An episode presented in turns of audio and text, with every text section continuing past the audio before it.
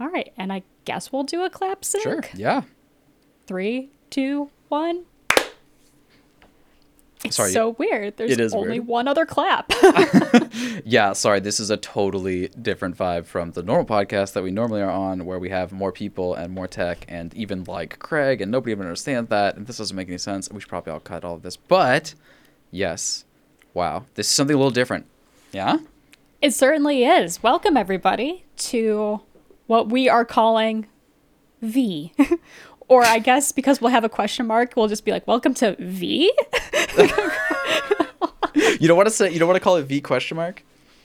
We should call it V question mark, probably, just so we don't sound like we're perpetually confused on this podcast. Dude, like, can you imagine just like the sentences you'd have to say? Like, you're like, oh fuck, I'm so tired, and I have to record V.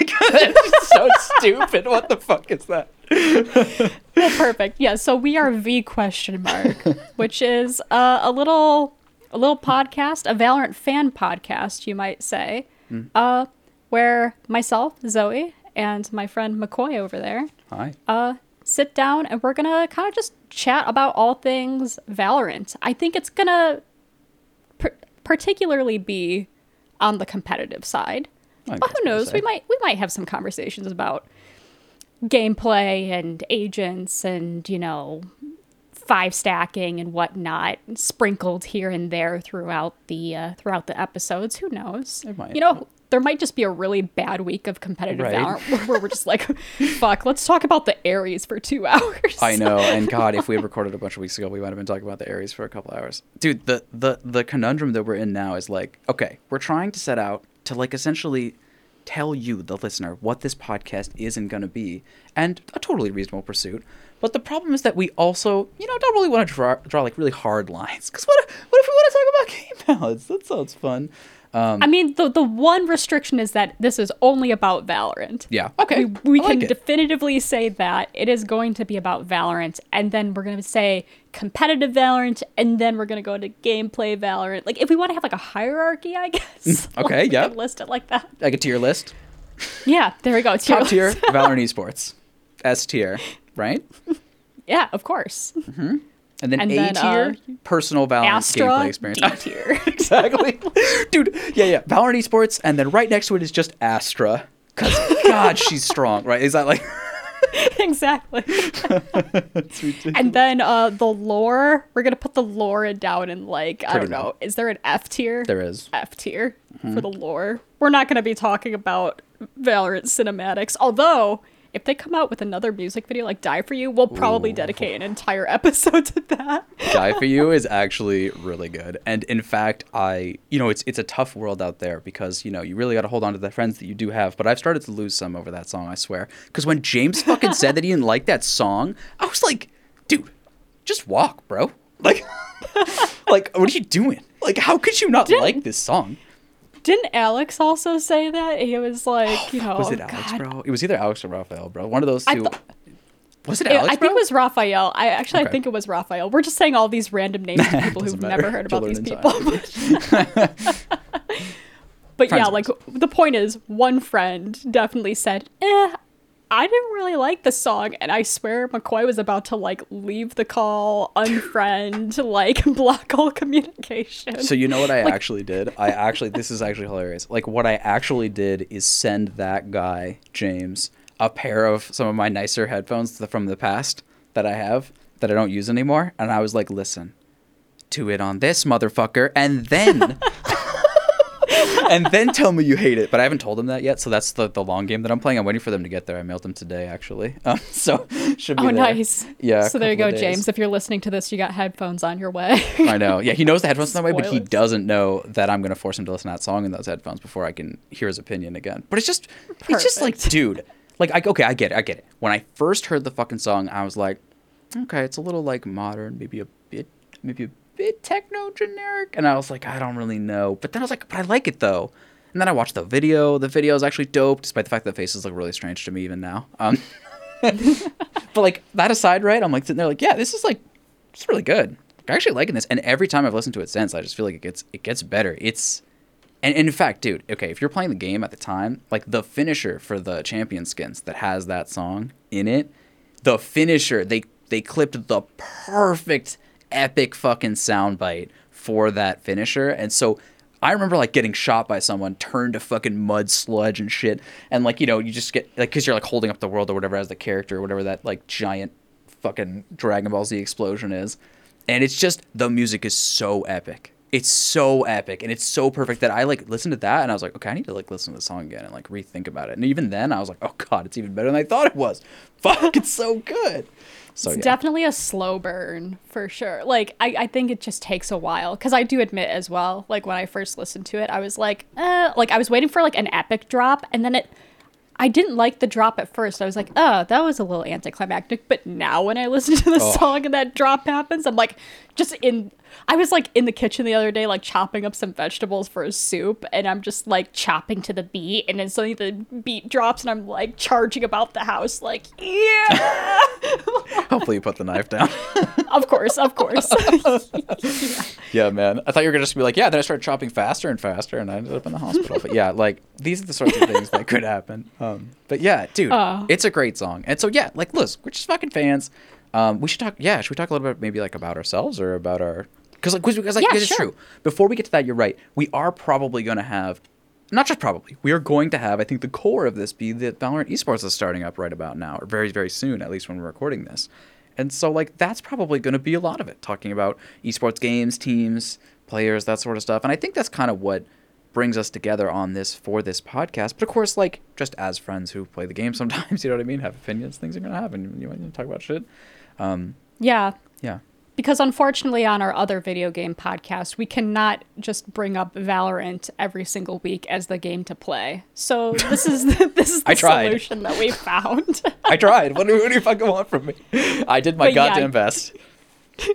you'll uh, you'll definitely like we have a certain philosophy that we approach when watching competitive and like the teams to watch and the players to watch. And i'm sure that philosophy will like come to light even as we discuss you know the teams and the players today perhaps you know? Yeah. this the point of this episode because competitive play has not started as of recording this um the point of this is to maybe look at a preview of what's to come um, maybe talk about our hopes and dreams for what we'd like this to be. This is essentially like the pilot episode Yeah. of V question mark. Yeah, um, none of us have contracts through. yet. Like, we're definitely not getting paid. We're nervous to see if we're the final cast, but we'll see. Exactly. Yeah. But yes, who are we? So yes, as I said, I'm Zoe. Um, I don't play Valorant competitively, but I do watch a lot of competitive Valorant. And that's really how I approach a lot of uh, competitive esports. You know, I watched League of Legends for a long time, um, maybe say for the past like two years or so, because at that point, Valorant had started, you know, creating a scene of its own. Yeah, And, League was uh, kind of choking. I'm not gonna lie. Like, at, like at least for the old school fans, it's still really powerful as an esport. But like when you say you were watching League for a long time, we're talking a long time, many, many, Yeah. many years. since 2013 probably so i would say like 2013 to 2019 i was watching league for a, long time Right. For a while there like mccoy tried to convince me to watch counter-strike for a little bit and i watched it for like a couple games and oh. then you know Yo, just in my I defense, stopped. it was it's so funny because like what I was trying to get you into seriously at that time was what the same feeling I feel for Valorant now. Like really, that's what it was. it was just back then in a different shell, and it was not as say a more palatable shell, or you know what I mean? it's a very not palatable shell. It's like, oh yeah, so like wait, so the terrorists are bl- blowing up the, and then like okay, you shoot people and then they die, and oh, is this is this a Middle Eastern country? Like what is where's this set? It's just yeah, there's a lot of like stuff that you know even at that time, or maybe even especially at that time, was not particularly palatable. Um, but the gameplay, the game design. Uh, in it is heavily featured in Valorant, and it's really great in Valorant. So that's what I was like. and believe me yeah. a lot of the times mccoy's going to go on tangents about counter-strike to which you're just going to hear me go mm-hmm, Uh huh. like I'm just gonna. That's all it's gonna be. But you know, we'll allow him to go on those tangents because actually, I'll, I think it provides a lot of insight for a lot of like competitive Valorant Mm-hmm. and whatnot. I think it is in, Um, in essence the history of Valorant does start in Counter Strike and maybe a bit before then, and so it's just I think it's worth it to have our history. Not that I'm like some great historian, but it's just you know it's worth it. Um, Yeah, I mean, talk about yourself, McCoy. Like you Hmm. are, I guess, like probably as good as it gets when it comes to like watching competitive first person shooter games. No? Well, okay. I don't know if I'm as good as it gets because goddamn esports is competitive and motherfuckers out there get paid too. And like and that's another thing. Hey, we don't get paid, so like we just watch the shit we want to watch. We'll get to that in a second. But yeah, like for me, you know, I definitely okay, so way, way, way, way, way back in the day, I started with playing like Halo 3 or like the original StarCraft. Like I played these games and played them as best I could, but of course like that was like way before like the scenes had really like become what they were to become. Um and that's most more so saying about like StarCraft cuz Halo 3 like there was a scene, but like esports was like I had a friend who who was esports like MLG good, but like not me. Like I wasn't MLG good. This guy's insane. But anyways, so but that like piqued my interest in like competitive games. And then I started to see like with StarCraft 2 coming out, which was like a modern StarCraft that I could actually play. There was an esports like kind of like baked right into the game itself in essence. Not that it was literally in the code of the game, but the esports community was ready to take it because they had already been ready from StarCraft. So they were already developed and they were like StarCraft 2, let's go. And so that sort of was like my first esport that I really seriously watched, and it was just insane. I mean, the the people there, like both players and like talent, as you'd call them or whatever, like the podcast hosts or whatever else casters, just incredible, like just amazing. And I think after that, I kind of just like fell in love with esports maybe forever. We'll see. We'll see. We'll see if it can change enough business wise to like totally get me out. But like, it's just beautiful. It's just people who love the game trying to talk about it, trying to teach each other, trying to enjoy the hype moments, and just trying to celebrate it. And so once that happened, then like when League came around, you know, people were obviously really negative about League. League is just so such a baby's game compared to StarCraft. That's what they would say. And you know, in some ways I can see what they're saying. However, what League was was, by the way, pretty deep. All things considered, I know people like really get mad about that, especially Dota fans. But like, whatever. Like, it, I think it's really deep, especially if you watch the pro scene. Like, motherfuckers like are not stupid trying to figure that game out. But it's also just insanely fun and really responsive as a game. Like it's just a fun game to fucking play. And with that, it took the world by storm when that esports started. So and yeah. that's how we really kind of like met almost. Like we we kind yeah. of like met and hung out like prior to that in college, but I think like where we really bonded was yeah. through video games, specifically League at the time yeah, um, as well sports, as like watching competitive oh, right. league. You know, watching SKT. You mm-hmm. know, the mm-hmm. first time that they won the world championship, like Moscow Five, bro. Come on. Yep, Moscow 5 mm-hmm. Like, there's there's a lot of good memories with that. And so that's like the important part is like, okay, so then at some point in time, and I think this was far before Zoe stopped watching League, I stopped watching League in favor of watching Counter Strike because, and playing Counter Strike for that matter, because you know listen, I mean, as everyone can understand out there, like the solo queue experience in League is pretty rough. like, you've seen Tyler One.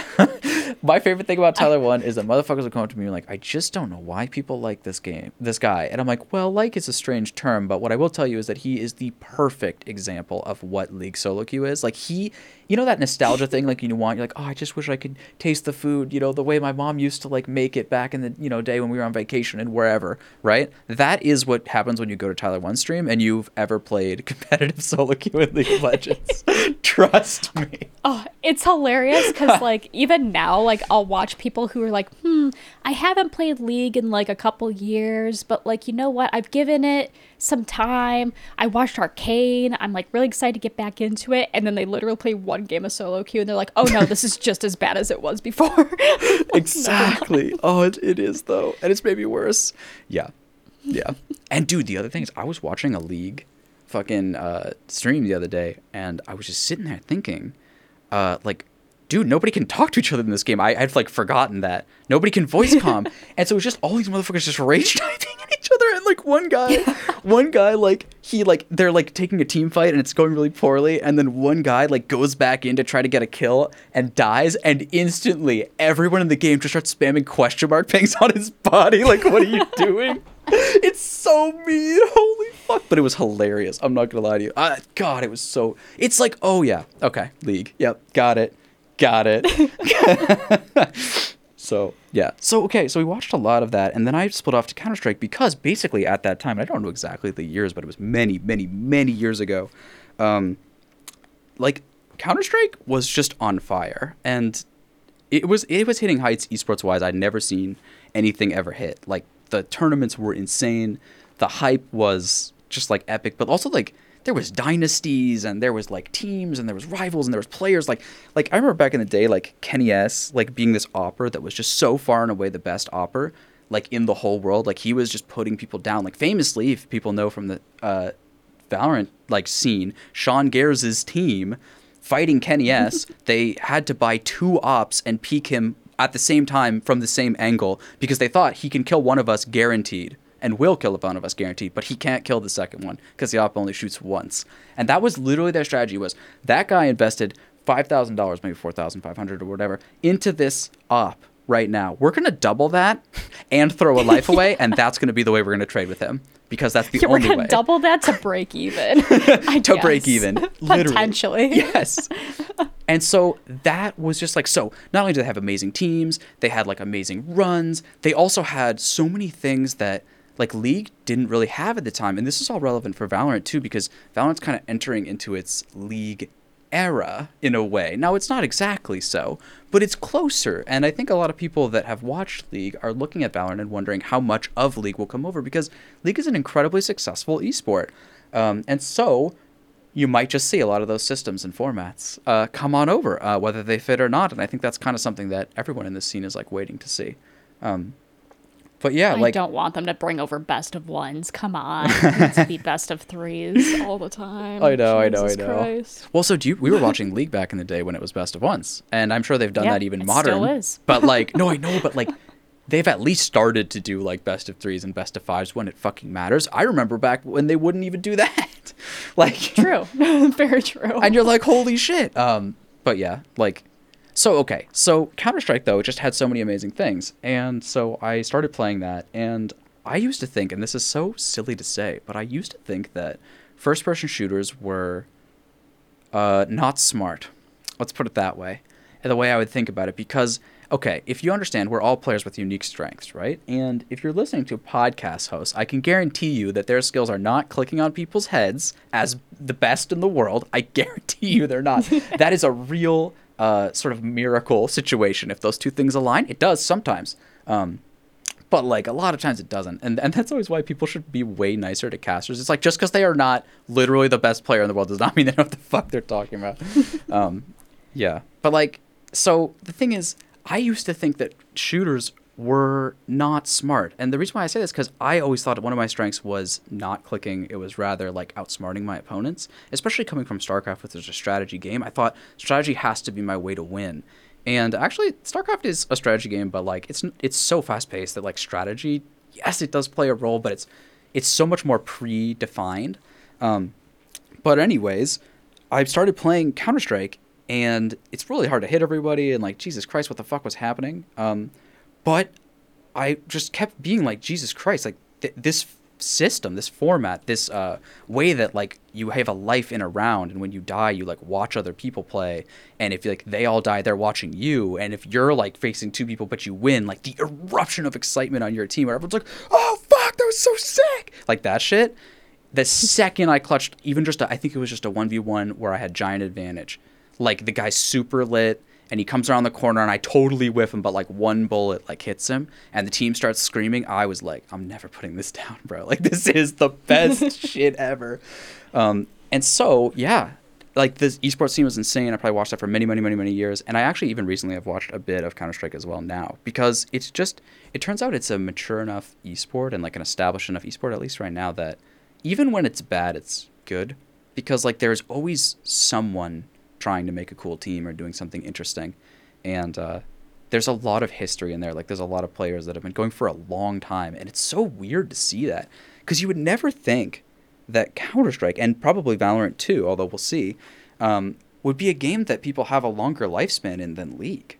Like you look at League and you're Mhm. like, okay, can't you put like a 40 year old on support? Like, does he really need to have insane react? I mean, it'd be nice, but like, can't he be shot calling or something? And like, the people that are actually shot calling that are 40 are like playing Counter Strike. It makes no sense, but it's just the way the, the esports are. So that feeds all into Valorant, right? Like a lot of Counter Strike people that were retired or potentially like not getting where they wanted to in the scene came over to Valorant for new horizons, for a new opportunity. It's such like a gold rush, really, if you think about our story, uh, our our country's history.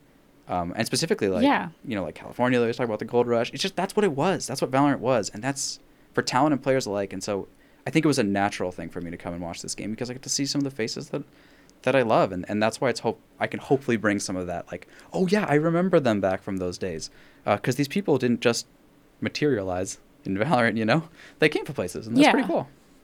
You'll be like providing, I guess, like historical context with certain, you know, certain players that might pop up here and there. And especially since I think a lot of the stories are inspiring because it's just like, oh, this person did play Counter Strike, but they weren't able to really like find their groove or find their niche. And then, like, I don't know, then they come over to Valorant and holy crap, they're like one of the stars or something like Yeah. that. Like, those are always inspirational stories. And it's always great to have that sort of, um, yeah, just that that sort of I guess uh miracle story. What do, what do I want to say there? I don't know, maybe, yeah, but also just backstory, perspective. flavor text. Yeah. yeah, perspective. yeah, yeah.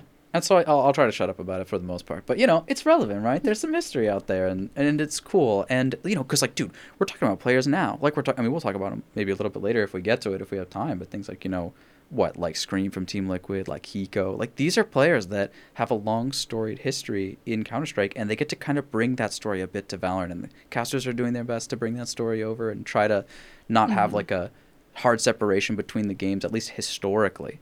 Um, but you know, you wonder about that because like you know, sometimes esports are are nervous to mention other esports. You know, they don't want to like have competitors, especially ones that might be competitors. You know what I mean? So it's just an interesting Well, thing. especially Riot. Riot's like, don't mention Counter Strike. Right. it's probably in the contract. right? if you call this a deagle one more time,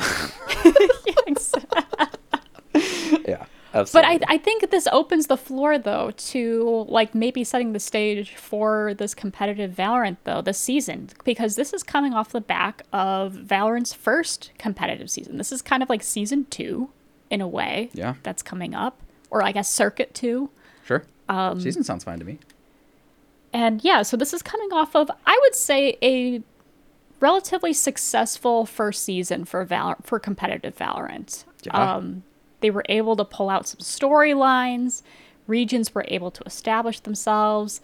Teams were able to maybe start laying the foundations. Like, there's by no means a dynasty out there yet, especially not a dynasty in terms of like Counter Strike. Dude, people Um, use terms like a dynasty in this game, and I'm just like, what is wrong with you?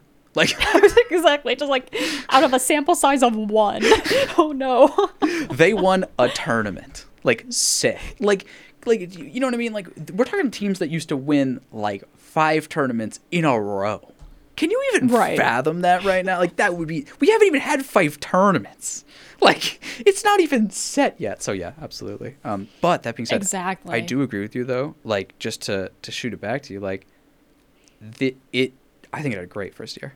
I think it had like an Mm-hmm. awesome first year, and and a lot of people, especially people I follow in the esports scene, were very negative to, to Valorant at, at first because I well I think it challenges CS:GO, and I think that's something that's really hard because I follow a lot of CS:GO people, of course, and so like when you're being challenged like that, and CS:GO does have problems itself and is struggling where it is, like it's it's hard to take that into your soul that there's something that's competing and that other people like it especially when you look at it and you want to compare it so much and you have opinions about what's better or worse and stuff like that. Um, but valorant's first year was really good. And i think it kind of got this like darling esport perspective whereas i feel like at least from my my take like overwatch didn't really have that. So people were like overwatch is competing with counter-strike and like it's to fail and they were like really negative about it. And it did kind of fail in some ways. I mean it had quite some successes in others but like you know people were like yeah like nothing can compete with counter-strike because look at overwatch. And they said the same thing about valorant. For a while and then like the first couple tournaments come out and people are like actually you know what? This was fucking fun. Yeah. and it is. Exactly. yeah. Yeah. So i think that's that's worth it. I think people are realizing wait a minute wait a minute. There's real shit here. There's real storylines. There's real play. There's real clutches. It's hype. It's fun. Like we get to enjoy it. And there's certainly like a lot of it, it's kind of coming into its own in terms of the personalities that are rising from it and whatnot as Yeah. well that are kind of helping it to to boost it to that level. Yeah But yeah, so this year we'll be following two regions. So unfortunately, because we're not paid for this and this is not our full time job, we're only gonna try and follow two regions in this, which would be EU or EMEA, excuse me, EMEA and NA. Um, and I think those are just kind of the two regions we want to, only because um, EMEA has some very notable teams that I just genuinely enjoy watching, and I'm sure McCoy, you can echo that sentiment as well. Like Yeah. it is some very nice Valorant that they play. And then NA because I mean that's our home turf. Right, I mean, what who are we kidding? Like, and they won a we- tournament at all, which if you've been watching esports for as long as fucking we have, that does not come around often. Motherfuckers pop champagne because NA won something and they have teams that are relevant. you have no idea. It's brutal out there. Like they had nothing in StarCraft, they had nothing in League, and they had nothing in Counter-Strike except for a little small era, which was like honestly really cool and I'm really proud of them for. But like nothing for the most part. Um like yeah like it it's just NA's like it's and in some ways from the business side we like started so much and have so much like power and weight and like so many sponsors and like you know just so much great like stuff here.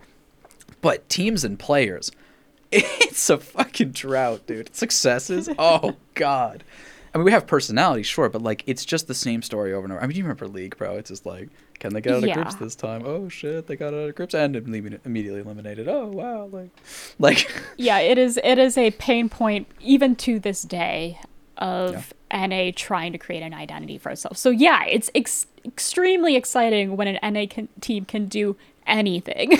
and they have we have a bunch that seem pretty cool. Like we're looking at them right now. So like fair mm-hmm. play, and obviously that'll be a talking point of this year because I think a lot of people, if you're paying attention to what like the casters and what like the analysts think, they all have this air over it that like surely NA can't last, right? And and that's what people were saying like in the beginning when NA was starting to win. And the second NA started to lose, all of a sudden the Reddit just uh, like explodes with like, this team doesn't practice or like this one's a streamer team like all this shit and these are people i think that i mean first of all some of that might be true and there's grains of truth in that and we can talk about that. But but i think everyone is just expecting expecting. They're not certain but they're expecting that na can't surely be competitive in the long run right? I don't know. Let's find out. That's part of this podcast i think exactly. Well, and so that kind of plays into like I guess let's let's go with the NA region preview. Okay, I yeah. guess of what we've got going on because I think what we're going to try and do here in this introductory podcast is maybe just shout out some teams, maybe notable players. Sure. Uh, maybe just like take a glance at them and see how we think, uh, you know, where they're coming from, how they've done so far, um, and what's next for them. But then also, I think we should also like just bring up some like expectations and like hopes and dreams going in for just the region in general. sure Starting point for NA in particular, I'm staring at the 12 teams right now that Okay. we've got going on, and I will say more than half I have zero clue yep yep about yep a lot of these were uh, qualified through the open qualifiers that have happened these past uh, two weeks or so. And I have to be honest, it's very weird that I, A, either have not heard much about these teams uh, just because they don't come from a uh, I guess, substantial organization. Um, a lot of the orgs that people were expecting to make it out of open qualifiers didn't actually make it. You know, shout outs to you, T1 and TSM, Yeah, and, sure. you know, maybe FaZe is also Yeah, in there for some point. absolutely Like, those were the team names that I knew last year. And none of them are in this year, and it's all, all a bunch of kind of unknowns. Maybe has a couple notable players here and there. And so I was initially like, wow, well, NA is going to be tough to watch because I just don't know anything. But then it had me going into my expectation where I think this is the perfect year for NA to rebrand itself and potentially have dominant teams that can compete nationally wow because of the unknown okay status Okay. of a lot of these. Okay. Sure. I mean, you know, so it's okay. So what's really interesting is that these are a bunch of like semi-unknown teams, but but think about the difference between say like watching Counter Strike and watching League, because in League it's like once people were established in the League format, not League of Legends but League format, it's like those are the teams, like the end, and they can like brand and do stuff, but. Counter Strike had an open system, and so some of these teams I've seen their names before. However, they do all have the status that I think you're attributing to them, which is like they're in that kind of like tier two space of like, oh, I might have ever heard of that, but like I've never really seen them play. And what's really interesting is you'll find people that like you know that are really like big, like say NA fanboys, for example, and they only watch NA and they don't like they only watch Worlds uh, competition or World competition just to see their NA teams compete. And you know they they'll say things like, "Oh, you know, I've been watching NRG forever," and you're like, "Really? Like, oh, cool." Um, that's not us. we are not those people. we uh, okay, at least for me, like I love NA because I'm from here, so fair, and I do love the fact that the person, you know, like is from the region. I just yes, regionality is awesome in its own way. Um, but I also love high level play, and so that means I like to watch the highest level tournaments in the in the game, uh, and I like to watch a lot of them. And what that means is you have to learn a lot about a lot of different teams as you do that, um, because you'll be facing this team you've never heard of from another country, uh, a region or whatever, and like that is enough for me. like I, I yeah. my rule is like I will learn about a team when it has made the case to be learned about, which means it has gotten in front of a team that I already care about that I care to follow. And so, you know, with the league structure like this, we're going to see a lot of these teams and we're going to learn about them. But at least for now, yeah, like it's like okay, yeah, I know about Rise because like Shanks like laughs in a clip on Reddit or something. Like you know, it's like it's like it's like that really the type of analysis we want. Like yeah, Shanks is on that. You see that? Yeah, and then someone said yeah, Superman exactly. was a good support uh, uh, controller player, but like, dude, like, do I? You know what I mean? Like, I don't know shit. Um, well, I think that's that's the main story that I feel with a bunch of these teams. So, like, let's just list out all the teams sure. uh, first. So, twelve teams uh, we have Cloud9, Sentinels, 100 Thieves, and Envy. These four teams were invited mm. uh, either because they have won tournaments in the past or they have made the grand uh, the the championships um, in one way or another.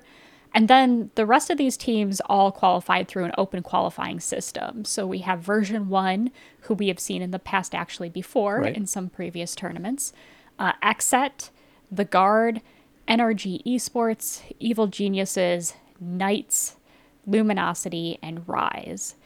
So, and, and like, I think the story that I think I have with a lot of these teams is a lot of these names, like, it's like yeah, every team has one name that I can point out because I maybe saw Hiko play with them in a solo I know, match. Right? You know, like know. that's how I feel about uh, Evil Geniuses and your boy Dre. Like I've yep. seen your boy Dre yep. and solo queue so much where I'm just like, I know that guy. Yeah.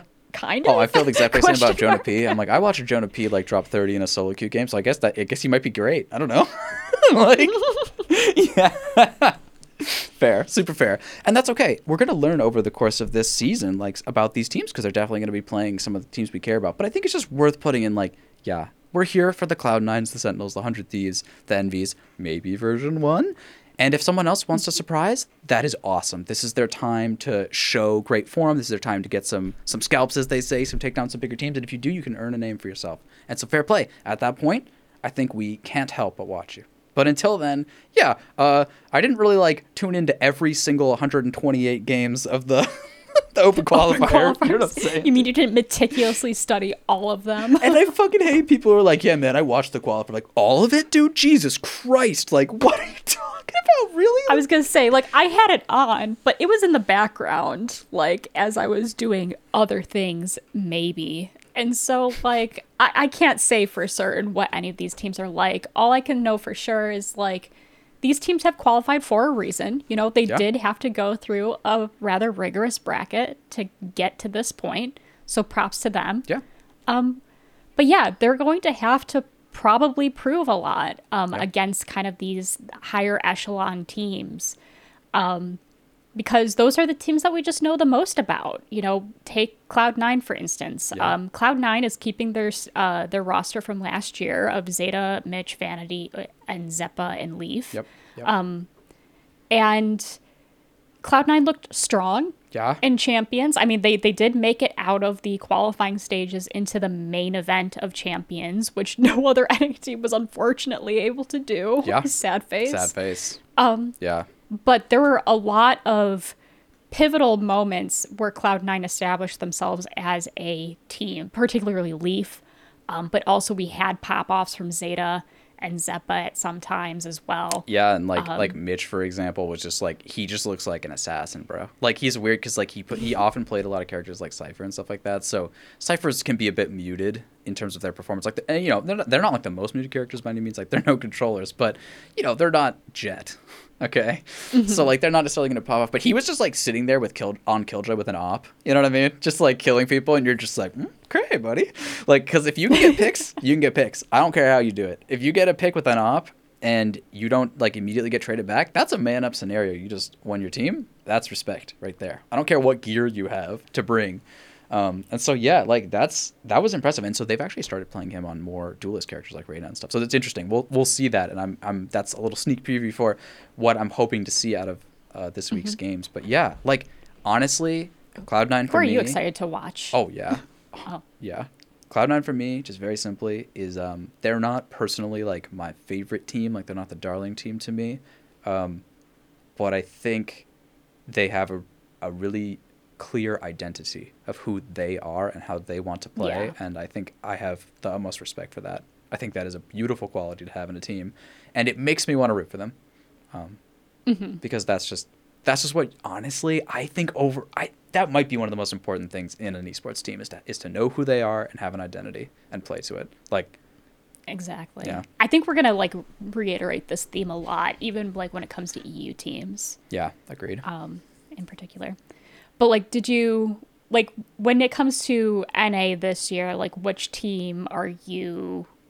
Team or teams, I guess. Like, is there any particular team that you're just like, I've got my eye on this? Like, that I I'm think is like for the up. Like okay, in terms of like okay, let me rephrase. Is it like the team that has the highest chance to change their ranking like upward, or is it just like no, okay. that you're per- you personally are just like, I want to watch.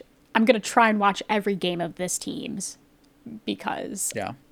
I'm excited to see them for whatever reason. Yeah, it's interesting. It's interesting because like I feel like I can I can almost give no team in NA exactly like that high of a status where I want to watch every single game they play because I feel like they've all in their own ways have their own struggles and they have their own stuff to earn.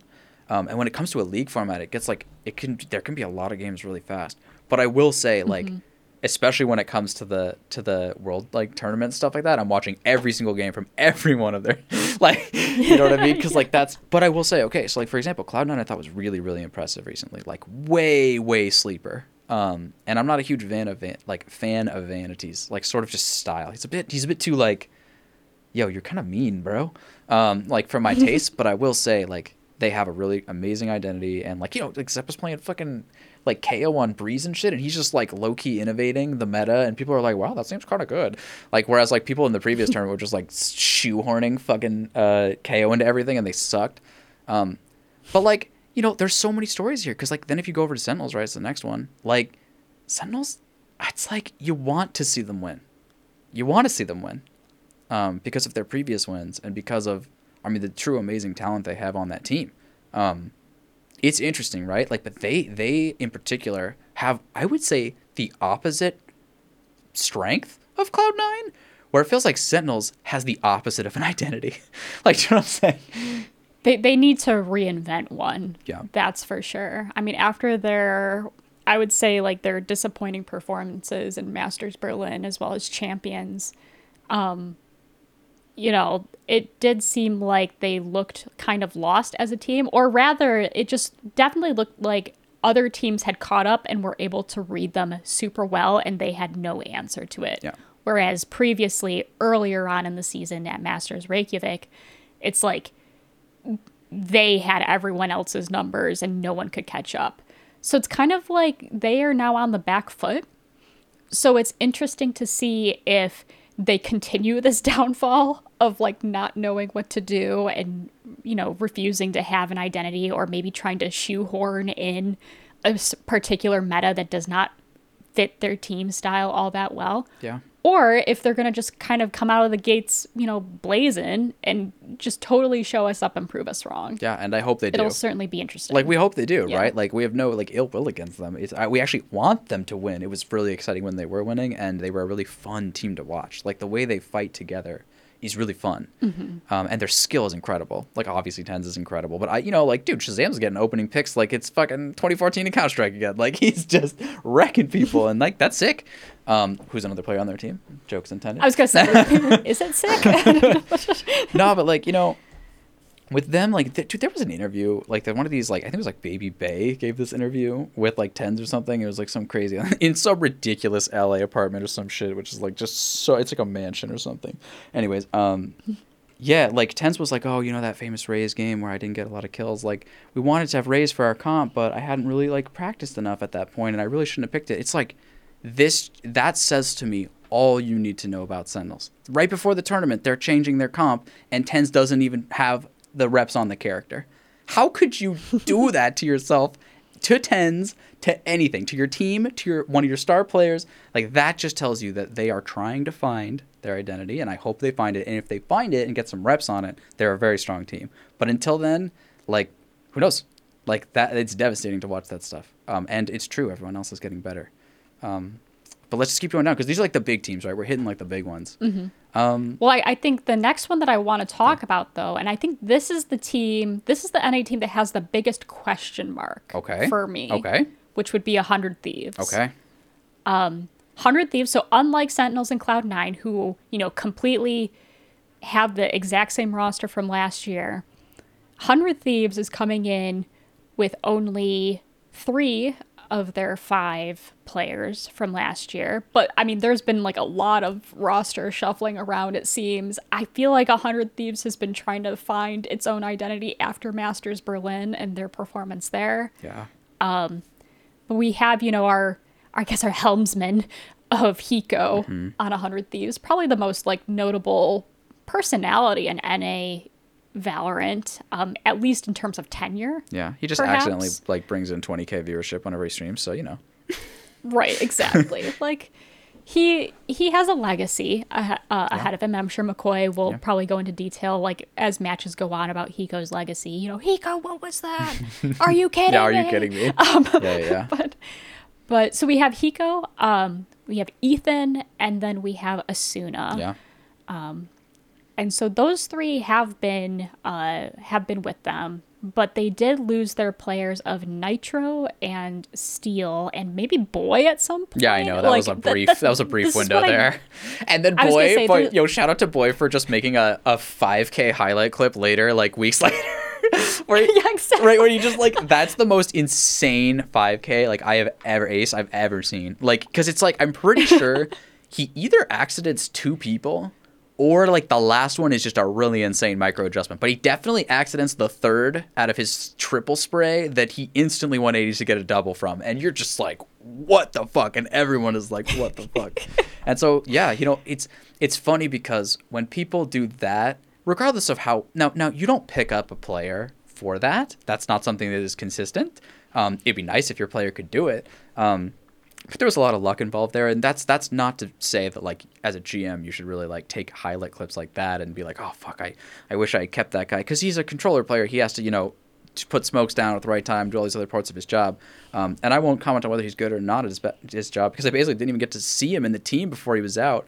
Um, but it is always funny to me when an insane highlight clip comes out. You know, after you kick When I posted that clip, I wanted to be like 100 T in shambles. exactly right. Like, fuck, dude. You're like, no, I want an ace. Jesus Christ. Uh, but yeah, um, absolutely, absolutely. And and so they added some people. They added Baby J, who was previous on Phase, and I essentially know very little about this guy because Phase fell off really hard, really fast. And so, you know what I mean? When they when they go past the horizon, you can't see them anymore. So that's the unfortunate part with Phase, and like past the horizon even still is TSM, unfortunately. But you know, you know, but Every once in a while, I see Subroza. I'm like, "Oh, I know that guy. Yeah. like, yeah, I would, dude. I tuned into to, like one of the games that was uncasted. That was like to un, it was it was TSM versus someone. It was broadcast to like ten thousand people, and it was uncasted because it was like so low in the bracket or whatever that they just didn't care anymore.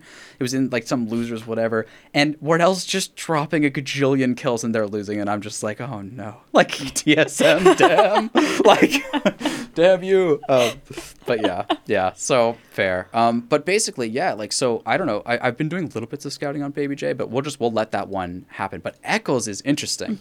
Um, Is that how you pronounce? So wait, how do you pronounce his name? I want to say it's Ec- Eccles. okay, so his last know. name's Eccles. Yeah, so I think that's okay, that makes sense. Yeah. I'm like EC1S.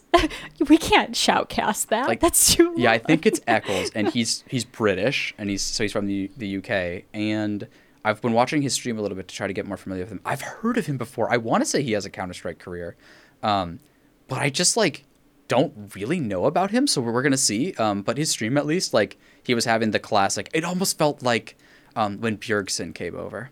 When you remember when Bjergsen came over and he was streaming and he was Mm-hmm. just tearing up NA solo queue, but also just like every once in a while making remarks like, "Why did he do that? That was super dumb." Like, like just shit like that.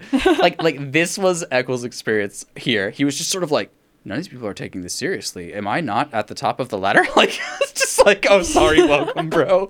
like, hey, it's fucking NA. Um, but yeah, so like, you know, he looked like a strong player, a good teammate, and um, someone that I can respect for his impact in the game. Good callouts, uh, can, like good mechanics. Uh, he was like actually tapping, trying to like reset recoil and shoot people and stuff like that. And so, listen, I know that's a low bar, but like I'm rooting for him. I hope he'll do well. Do you think that he's a good replacement for Nitro?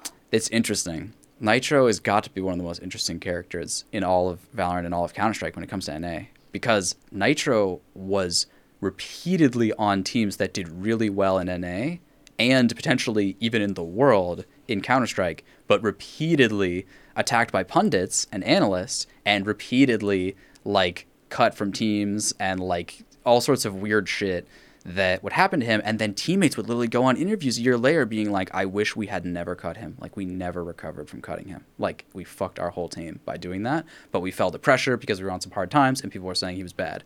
And it's like this just happens over and over again.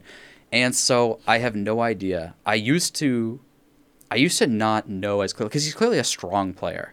I think the thing with him that catches people is that he's kind of supportive in a lot of ways and kind of igl-ish in a lot of ways um, but he also opts sometimes and is aggressive sometimes, but never like in a consistent way. So I think that people have a hard time understanding exactly what his play style is. And like, you know, when he was on Jett, like opping on that Breeze game that was like pretty famous at the 100 Thief, like had that insane comeback on, like you're looking at that, like, geez, if you could just do that all the time, Nitro, it's like he can't and he doesn't. And that's one of the things that I think leads to a lot of criticism on him. So is Eccles a replacement for him? I have no idea. History has proven Nitro to be a super valuable piece on your team. And I'm not sure if he is replaceable in any context um, for what exactly he does, but is Eccles a step in the right direction? It seems so. It seems like he's a good, solid teammate and uh, a solid player and like a smart player for the game. And, and that is at least in the same fucking wheelhouse. So fair. Yeah.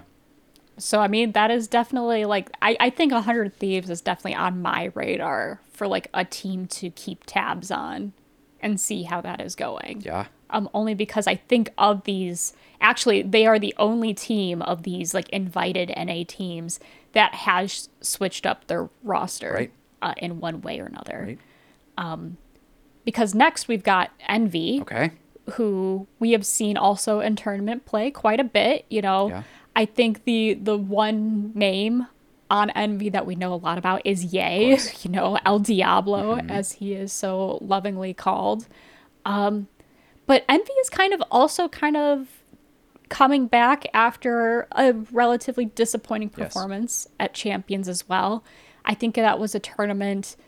Um, well, first of all, there was a lot of factors that might have affected Envy's play in that tournament. You know, one of their members having COVID right and them having to play in that room and like oh my god you hear the players talking about Right. like how like they had to keep the window open for covid protocol so then everyone's hands are fucking freezing and if you know what it's like to play with freezing hands these motherfuckers with hand warmers like shaking these fucking things like holding that shit like dude it is hard as hell so Exactly. So they probably didn't have like the best circumstances under playing champions. And like Yeah. I, I think it showed in their in their play style uh, at champions as well. You know, we never we didn't nearly see as many pop off moments that yay had that he perhaps had during uh Masters Berlin where they made it very far. I think they made it to semifinals for that. and not only did they Um, make it far like yay popped off like a fucking demon bro Like right, we're talking like a guy who's like a one v four clutch on a fucking Marshal. Yeah, on a Marshal, like, exactly. guns. and oh my god, the clutches this dude had. Like I think he had an ace in there too. And it's just so the thing is, so he's a different breed of character. He's a slow sense duelist. They're pretty rare. Um, but because it's really hard to like check all of the angles you need to check with a slow sense, and he has one, but he's incredibly precise, and his mechanics are incredibly drilled. Like he peaks things very cleanly, and has clearly been focusing on his mechanics. And you can even see he has on his YouTube channel like like at the very beginning of Valorant, he had like one like almost jankily made tutorial that he tried to do himself, you know, before like he had like a YouTube editor or whatever else. And it's like you can see like his mind is on mechanics and playing cleanly and playing together with teammates and stuff like that. And so he's been just grinding at that this whole time while everyone else is having fun playing duelist running around. Um, and he's just one of those like super precise, super clean angle peaks. And if you watch for him, what you want to see is that if he knows you are there, you are dead to him is like his sort of trademark. His trade game is incredibly clean and incredibly fast. So like if his for example, if he's second one in and the first guy goes in, gets one and dies to the side, he's going to come around the corner swinging the side where he died from to trade that guy like you've never seen. And his precision is and accuracy in doing so is just it's insane. So yeah, and I, so Envy to me, like I think their story is about to be written. It's similar to Sentinels, right? Where Sentinels had such a high high, and then it's like they've fallen onto quote hard times or whatever people want to describe it as, and they're trying to reinvent themselves. And if they come back swinging right now, then I think that writes their story to be like, okay, they figured it out, right? Envy's kind of mm-hmm. similar, where they had a super huge performance. And people were like, no, fuck it, Envy's here. And Envy went straight from being one of those teams that you never fucking heard about to a team that you better fucking know. Like in an instant. But since then, they haven't had the same performance, which admittedly is really, really hard to do. But like you've said, they've also had a bunch of really bullshit circumstances. So how they come out here and eventually and in the world's tournament after this is gonna write their story. So they're a really interesting team to watch for that reason. Exactly. Yeah. And then I think when it comes to like open qualifier teams, really the only one that I maybe want to like note is just version one. Yeah. Um, yeah. I think version one and XSET were the two open qualifier teams that just absolutely like dominated Yeah. the bracket in open qualifier one. Um, XSET I don't know much about, and so therefore I'm just kind of listing them as a team that will need to prove to me that I need to watch them. Agreed. I'm sorry, but like an uh, a strong run in open qualifiers means it means a little bit. like so I might keep like a corner of one eye on them at this point, but like I think they need to prove themselves Sure. against these invited teams to really um, take my consideration. Yeah. Version 1, however, and this is only because we have seen version 1 before, they did make Masters Reykjavik, and actually they did end up taking some series off of some pretty Yeah. strong teams as well. Um, there are some names on here uh, that are pretty notable. I think the player to watch on that one for me would be Penny. Um, Okay. Penny is their Jett player, their opper. Um, he had a hell of a series at Masters Reykjavik, like insane peaks, insane opping. Yeah. And so I always find that to be very exciting to watch. Um, but also, I'm excited to watch uh, Wippie. Wippie was supposed to play in Masters Reykjavik, but then couldn't for Oh, I forget what was the reason Yeah. why he couldn't play. Yeah. Um. I don't know. Like I, I think it was visa issues actually. Um, but I mean, considering their strong run in the open qualifier, like I will be excited to see how they come up against these invited NA teams. Um, whether it's like they are kind of reclaiming the position that they were just always meant to have, um, that they now have because they now have played more with Wippie at this point or have more team cohesion and synergy. Who knows? Um, but I honestly think that they might be a threat against some of these uh, these higher teams. Yeah. I'm excited to see They it. also used to have Vanity on their team, right? If if I recall that correctly. Mm-hmm.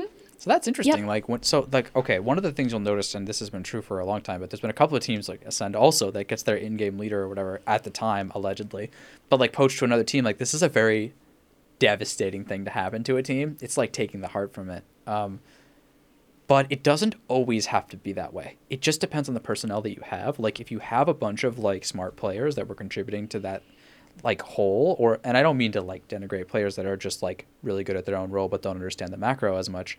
But like sometimes you have a team full of a bunch of people that understand the macro and so they like basically can't be stopped when you remove a player. And other times you remove a player and I mean that's the death of the of the team. So I'm excited to see what they have to do. They felt to me like the team that they felt homegrown. I don't know how to describe it. They just feel like like a like a real actual team. Like like these are just people that I, I want to say like these are just like your friendly nerds. Like that's what I want to say. that's the way I could feel. But trust me, that's a positive because then in the world stage, they were just trying their hearts out, and it was so beautiful to watch. Like they like pressure was not. I mean, I'm sure they were feeling pressure, but they had the right mindset. Like, listen, we're just gonna go as far as we can.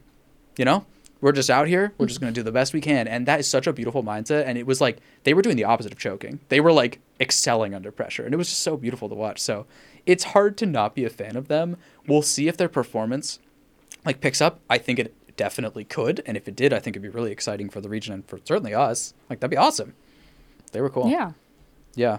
And then the thing with XSET is, okay, I won't claim to know anything about XSET. Of course, people like will, you know, tell you all about BCJ and dephh or whatever.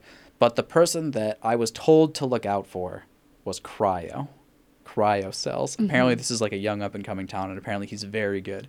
Um, so I don't know much about him, but apparently he like dominated in uh, the open qualifiers. So that's cool. I'm excited to see that. Jett player. Little bit of chamber. little bit of chamber in there. Mostly Jett. Just a little bit of chamber. Chamber's cool. Yeah, that's the other thing. God, we probably won't get into it, but there's a bunch of meta changes too. And you know, if you're really interested in that stuff, obviously people can watch the open qualifier and see. But the real test is is I would say world stage, but at least you know these sorts of group league stages. Like the, the open qualifier is what it is, but a lot of teams are are just making sure that they play what they can succeed with at the moment. And like now, it's not that it'll happen immediately, but people are given a bit of an opportunity to figure out larger things, like to kind of move with the meta a bit if they want to. So it's it's it's going to be different now, um, and that's cool. Exactly. Yeah. Yeah.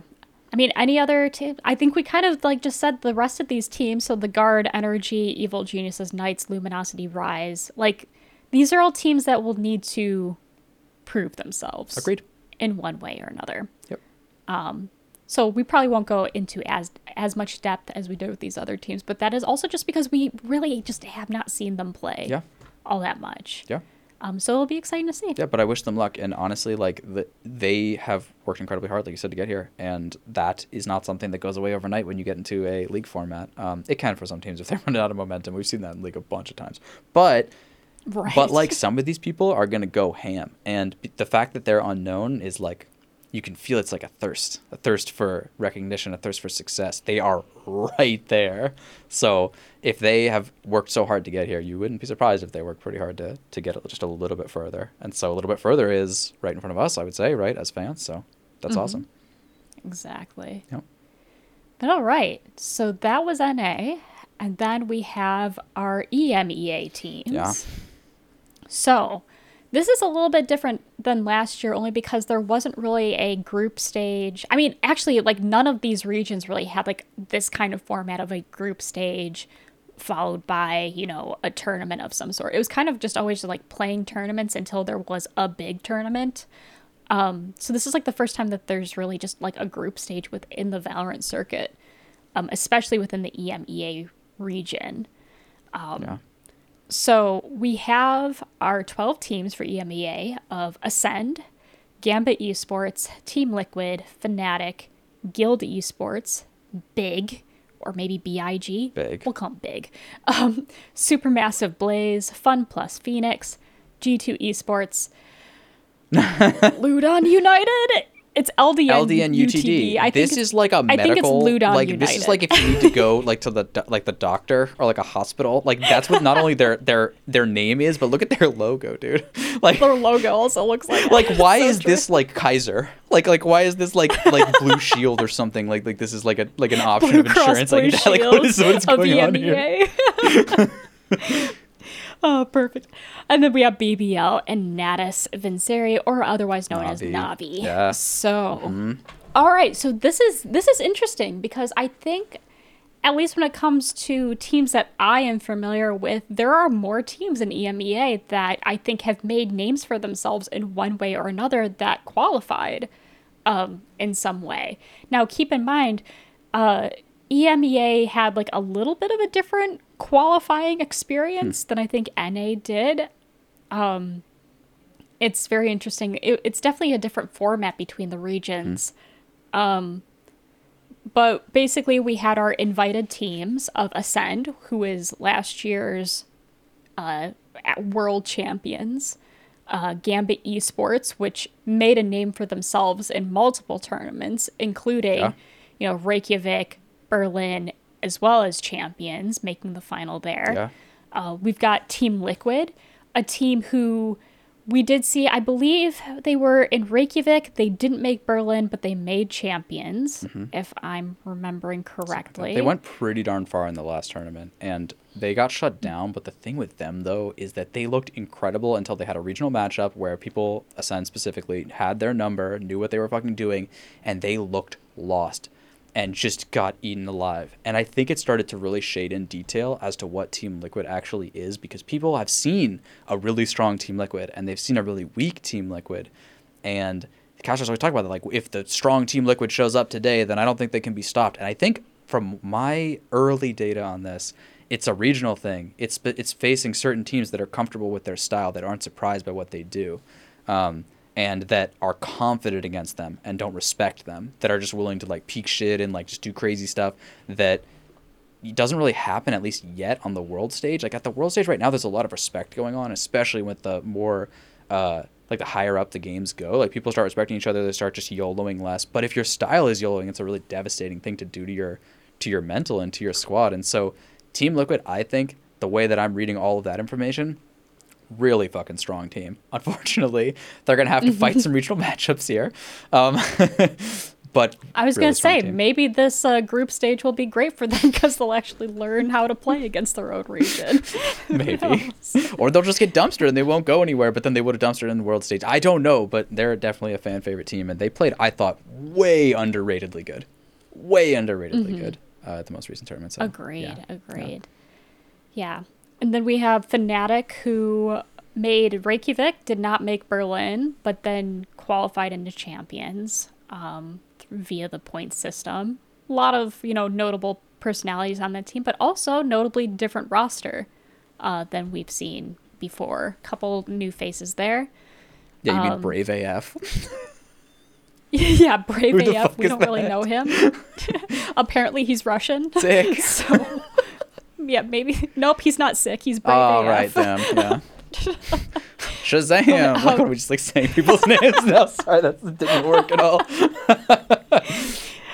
this is like the harkening back to our league days when we'd be like, "That is amazing." No, no it's not amazing. Dude, I saw him on a talk show the other day, and he was like really elegant, well spoken, and I was like, "God, you just really showed a really strange game early on in your career on Sin and stuff. It was just really brutal to watch, man. Like, I wish you all the best." Um, yep, yep. Uh, but anyway, so I mean, a lot of these teams, I, I think the notable thing is a lot of these rosters have shifted to the point yeah. where I think nearly every single team has a player that I know on it, maybe with the exception of Ludon United, only because I have zero idea about Lithuania as a country, let alone yeah. like a Valorant team. Um, but otherwise, like a lot of these other teams I have seen in one form or another, and it's mainly been on that international stage. Um, so it'll be very interesting to see how they fare. You know, for one thing, uh, Guild Esports is a team that has Koldamenta on it. I only know about Koldamenta only because of right? his time on Ascend, but then also on G2. So to see him now on Guild Esports, um, will be interesting only because I do think he has a very nice um like in-game leader personality. Now whether he's actually the IGL of Guild is another question, yeah. but he's certainly one of those older Valorant players. I think he's 27. Like he's definitely yeah. on that older front. Of course, as I click on him, there's, there's nothing no that says. So hear me out about this though, bro. Like, wait, so go back to that other page. Um, mm-hmm. and so hear me out on this, cause like, okay, he used to be on Ascend, right? And that's what you're talking about, and that's what I think we all learned about him for because Ascend went on an insane run. And then, if anybody is familiar with G2 in other esports, they have no problem poaching a motherfucker. no problem. in fact, they think of it just as part of the game. Like, I've heard interviews with, like, Carlos and otherwise, basically just saying, like, look, you get a great player, their team is destroyed. How could you not make this move as a GM? And you're like, oh my god, dude. Because um, like people don't It's always like think you, about it. you're right, but also holy yeah, fuck. exactly. Holy fuck, and you're definitely right. And so the thing is, what's interesting about this move is it is it didn't seem to work. Um, and I'm not sure what that says for Koldamenta, uh, and I don't entirely know. But to think about it, right? He tried to kill Ascend by removing one of its heads, but it turns out it had multiple heads, and it came right back. Like, okay, and then they themselves were like, "Wait a minute! I thought you were the IGL of this team, but." And then I'm not sure of the circumstances, but he's no longer on that team. So for whatever reason, he didn't fit for that team. So maybe they didn't get what they wanted out of him, um, and they didn't in fact get the magic formula to what Ascend was. Um, so I don't know if there is a magic formula in there still. We can see it through Guild, um, but notably, like he's not on either of these teams anymore. Um, for example, Ascend did not get him back.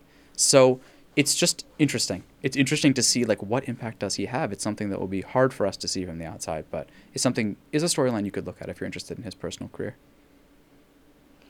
Yeah, exactly. And I think that's why I'm going to be keeping an eye on him just to answer that question. Um, because I think there could also be the question of okay, well, could he just not succeed on G2 because of some of the other big names that are on there? I mean, G2 has people like nukkye and Keloqz um, who are just known to like pop off. Yeah. And, you know, sometimes there are just some players that you can't even try in IGL at first. Now, I'm not saying like I have no Right, you know, peek behind the curtain. I have no insider knowledge about any of these. Keloqz and nukkye could be completely wonderful dudes. I don't Yeah. know. But like, I don't know. Like I, I think every single team has a different sort of dynamic and it's interesting that Maybe he couldn't you know, handle he the fact that nukkye dresses like a serial killer. Do you think that's possible?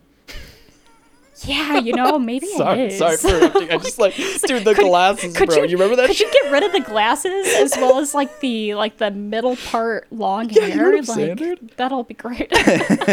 like he is straight out of one of those commercials for movies about serial killers. You know what I mean? Like with like driving, like in like the dusty desert or whatever, out the side of their like car. Like they're like you know they roll down the window and they look at a. I don't know. It just it just trust me. Like he is. Trust me.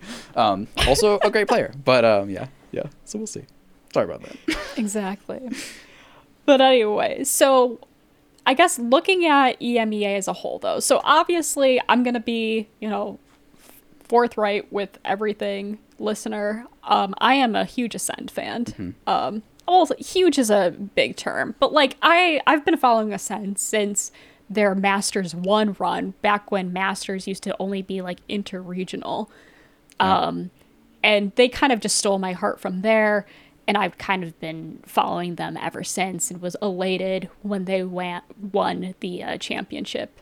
Um, but I just, I really like Ascend's playstyle. I like the, I like the members on the team. Yes, even starxo, who you know I do complain Oh, about from time to to time. But like, oh God, I think he's a really important part of that team. That's what I've been starting to see. But That's yeah. the thing. Like I say through gritted teeth, I'm like, he's a great presence on the team. We can't Keep lose yelling, him. starxo. yeah, I love it when you showboat like this. Yeah, mhm. yeah, totally. Yeah.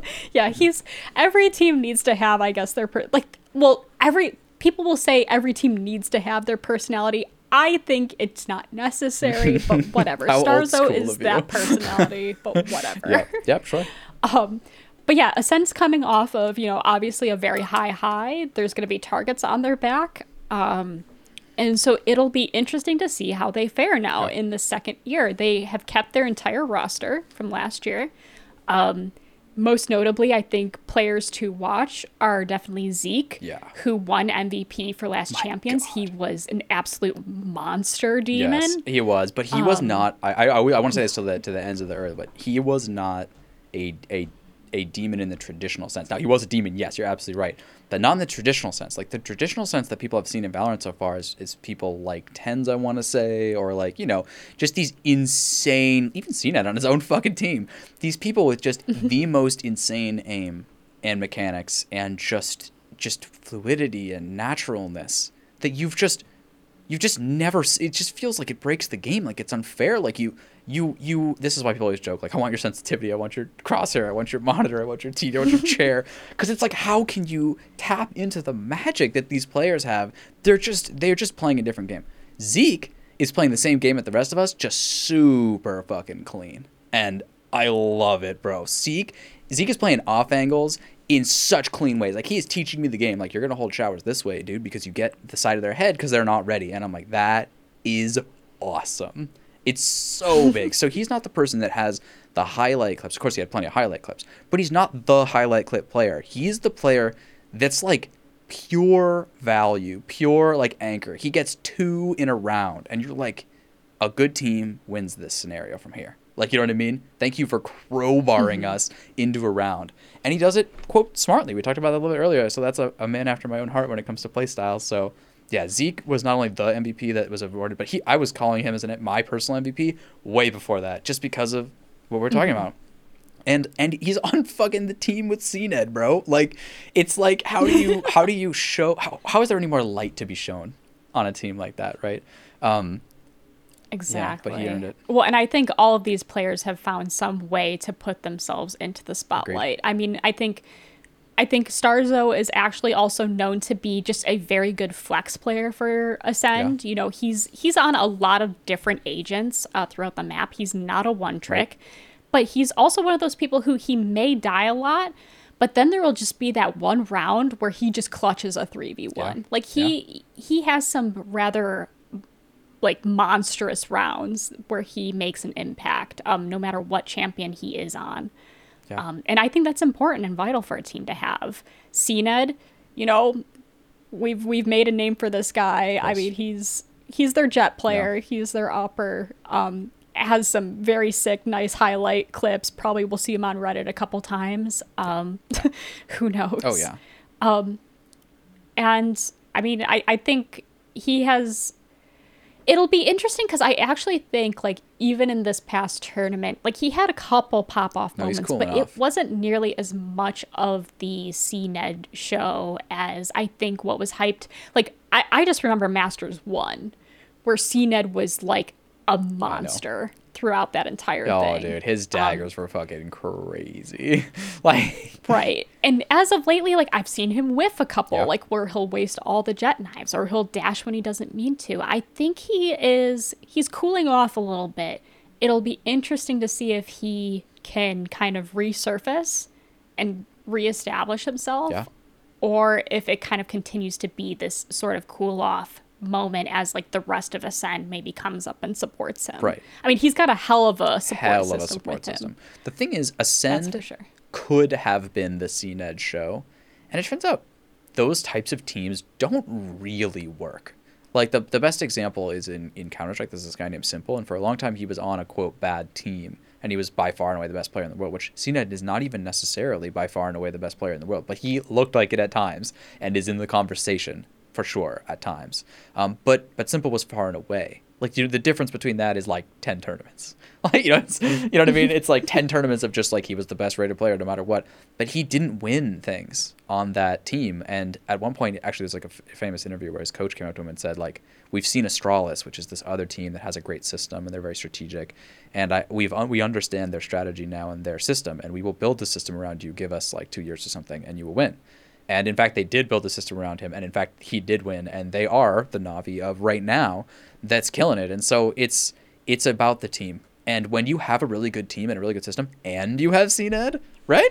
It's pretty strong, Right. Pretty strong. And so that's what Ascend is looking like, and that is what makes them so beautiful. And that was my fear for them back in the day when Koldamenta got poached after they had such a stunning what was a Masters performance or whatever. I mean, even just everything like their all their sage walls looked so interesting, and like the, the way they were playing the map was just so foreign and beautiful. It felt like they were just showing us how to play the game, and, and nobody else even remotely knew.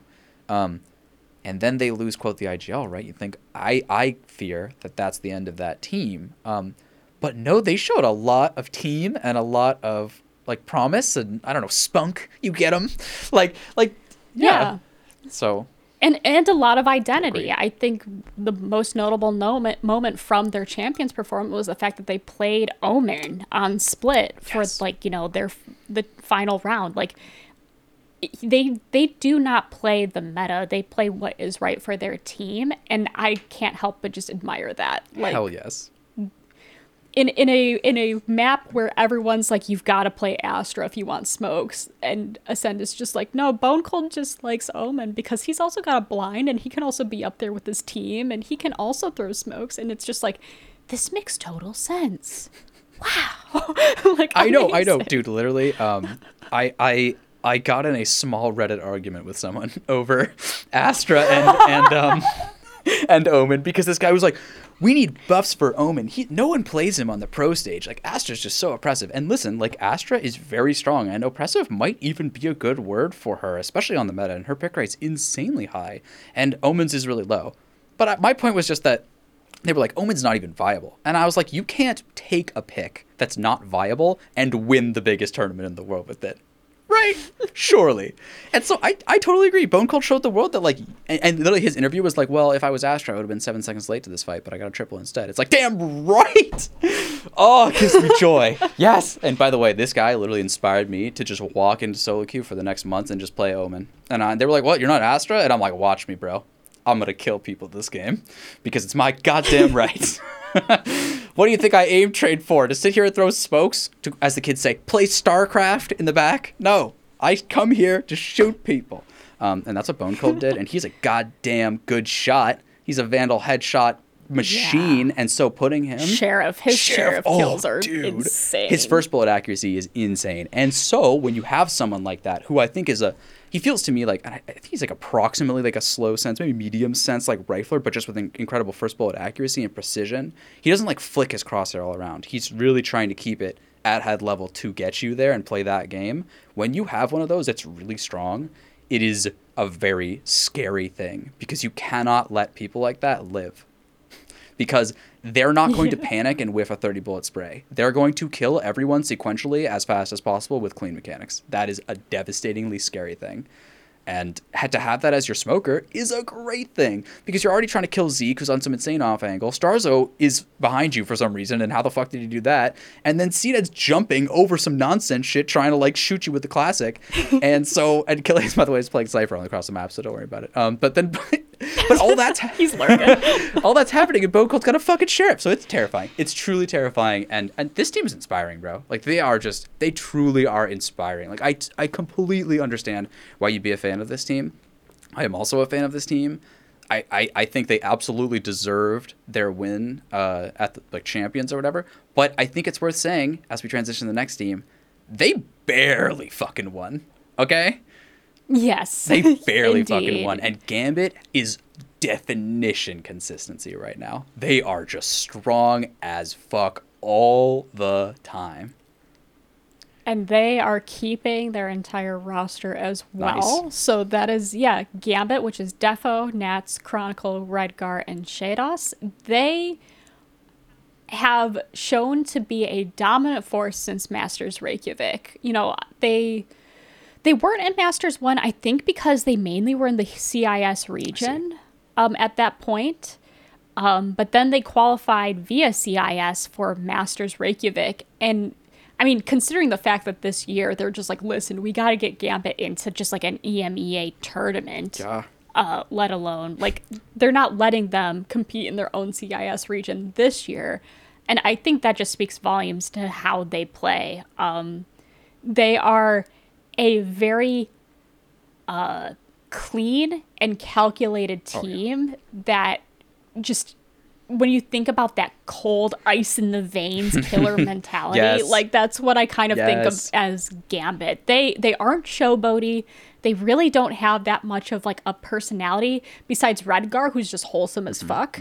um, With his like, he just smiles and with his broken ass back. But like but it's it's interesting just because Gambit has just kind of always been known as an organization as this very stoic Russian like you know we we see we kill and they have proven to do that um just maybe with a little bit more smiles here and there Yeah, now and some anime um, avatars on their fucking before. Twitter and shit. Yeah. yes no, yeah shout outs to you yeah, shout out. No, but but for real though, and like, and and to be honest, like, they they literally wear polos with like red on it and stuff. They they they feel like in some ways like the villain, or like like the team to beat in that sort of competitive way. Um, of course, like you know we haven't really talked too much about our personal philosophies, but like I love all sorts of teams, and especially and also you know winners like this.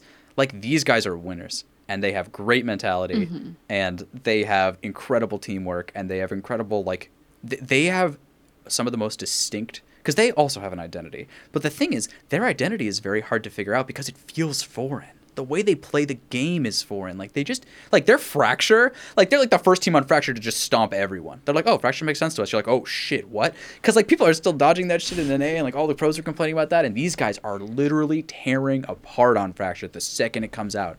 And you're like wow what is that? That's their unique style and, and just teamwork and leadership and all those things together. Whatever system they have going on there all their pieces together is it's scary good and it's scary foreign. So i love that that's exactly what we come here to see when it comes to like the world stage right that's it's so exciting to watch them and like you know i, I actually think this is something that when I was younger, I think I would have rooted for them to lose because they do feel like the the team to beat, right? But now I look at it in a little bit different light. Like I I want I want them to get their due, man.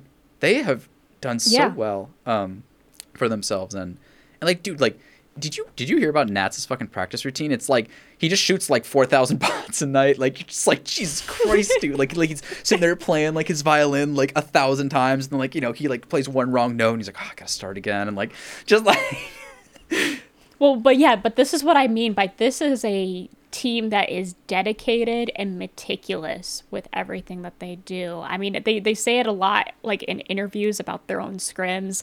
They're known as Scrimbit because of how seriously they take scrims when other teams don't. Um, but but yeah, it, it's almost like this kind of foreign concept of like, wait, you guys practice? I know. Oh, especially with all the NA conversations and shit. Everyone's like, "Oh, you're streaming." I was gonna say Yeah. we'll probably bring it up, like depending how the season shapes up, we might talk about it here and there. But like, there is certainly a conversation when it comes to a team and practicing and scrimming and how much time they dedicate to bettering themselves as opposed to solo queue.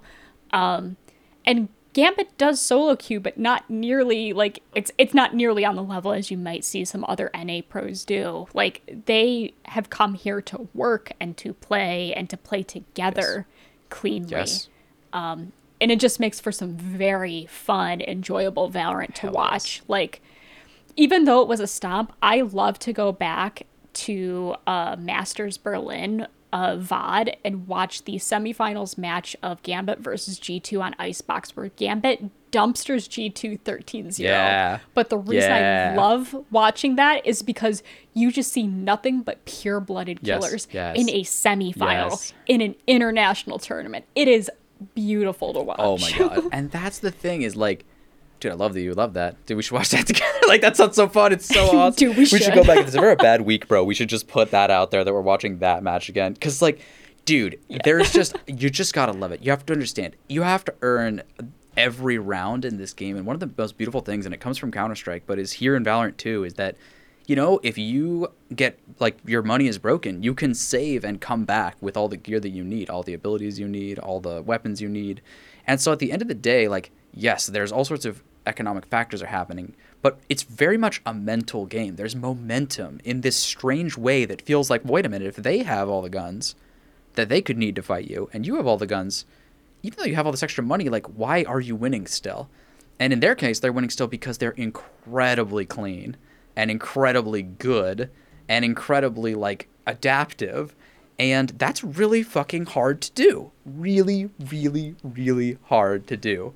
Um, and it's just one of those things where this isn't like they had a giant gold lead and they do twice as much damage as their opponents and they can just one shot everyone with all their CC and there's no Zhonya's out yet for the defense. It's like, no, these guys have to actually fight them on even footing. Um, and that's part of the reason, by the way, the comebacks in this game are so sweet because, or, or, or devastating if your team is choking. But, you know, like, but you know what I mean? It's because a team, and I've seen this many times in Counter Strike's history, like Virtus Pros was always the team I mentioned for this, but it's like, they're one of those teams that like takes a while to get online, but I've seen them be up against match point and need to win like seven in a row and win seven in a row. And when they win seven in a row, you're like, no fucking way. Because then you're entering overtime with all this momentum. So even though overtime is technically a reset, it's not a reset. Virtus Pro is about to snap you in half.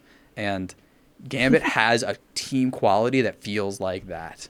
Um, and that's that's awesome. I will say though, one of the things to note about them is that they did have some, I would say, potentially like choking or or stage ish issues at the beginning, and I think Gambit as an organization is doing the smartest thing possible, which is just give them more reps. Just literally let them play more on stage and play more against these people and play more and not worry about getting cut or like worry about their own performance, but just literally get experience. Because like we said for Nats' practice, this team is about reps, so even their organization is about reps. And I think it has really strengthened their mental. They have had great successes in the world stage, and they are here.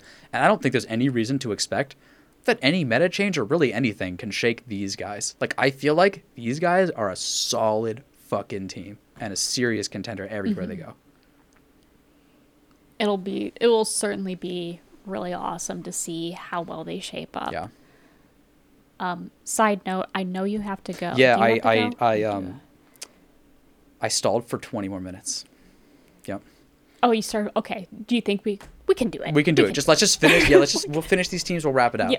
Hey, we've it's been good so far. Okay. Listen, we're just really fucking excited for the games to come up next. Uh, you know what I'm saying? Like we're getting right into the season. Exactly. It's gonna be hype. like even just talking about it right now. I'm just like, oh, I wish it was. That's Friday what I'm saying, already. dude. Like... Oh, it's so exciting because like guys, like it's so fun to play this game. We've all played the game. It's really fun, but to watch it, you don't have to actually get shot inside the head while you're holding an angle. Instead, you can just watch 3Ks over and over and over again. It's so good. um, and I feel like there was a turning point in our group when people started to be able to parse the information of what they were seeing in a first person shooter in front of them. And they started to realize like i remember like so when you were first starting to like see like wait did he just do that and you're like connecting it to how hard that would be for you to do it's like yes yes, he did. It's fucking insane. and that's what we're here for. It's fucking awesome. And just sometimes you're like, you know, strategy in games is so fun. You know, you're breaking down rounds and you're like, oh, I see they're going for a default, but then they're holding this. And the Cypher Trap goes on this point to block off these two angles. That's all exciting. It really is. And then sometimes you just sit back and you watch the flashing lights. And there's nothing to denigrate that. That is one of my favorite experiences in life is to just sit there and watch incredible aim. And so all that's in one.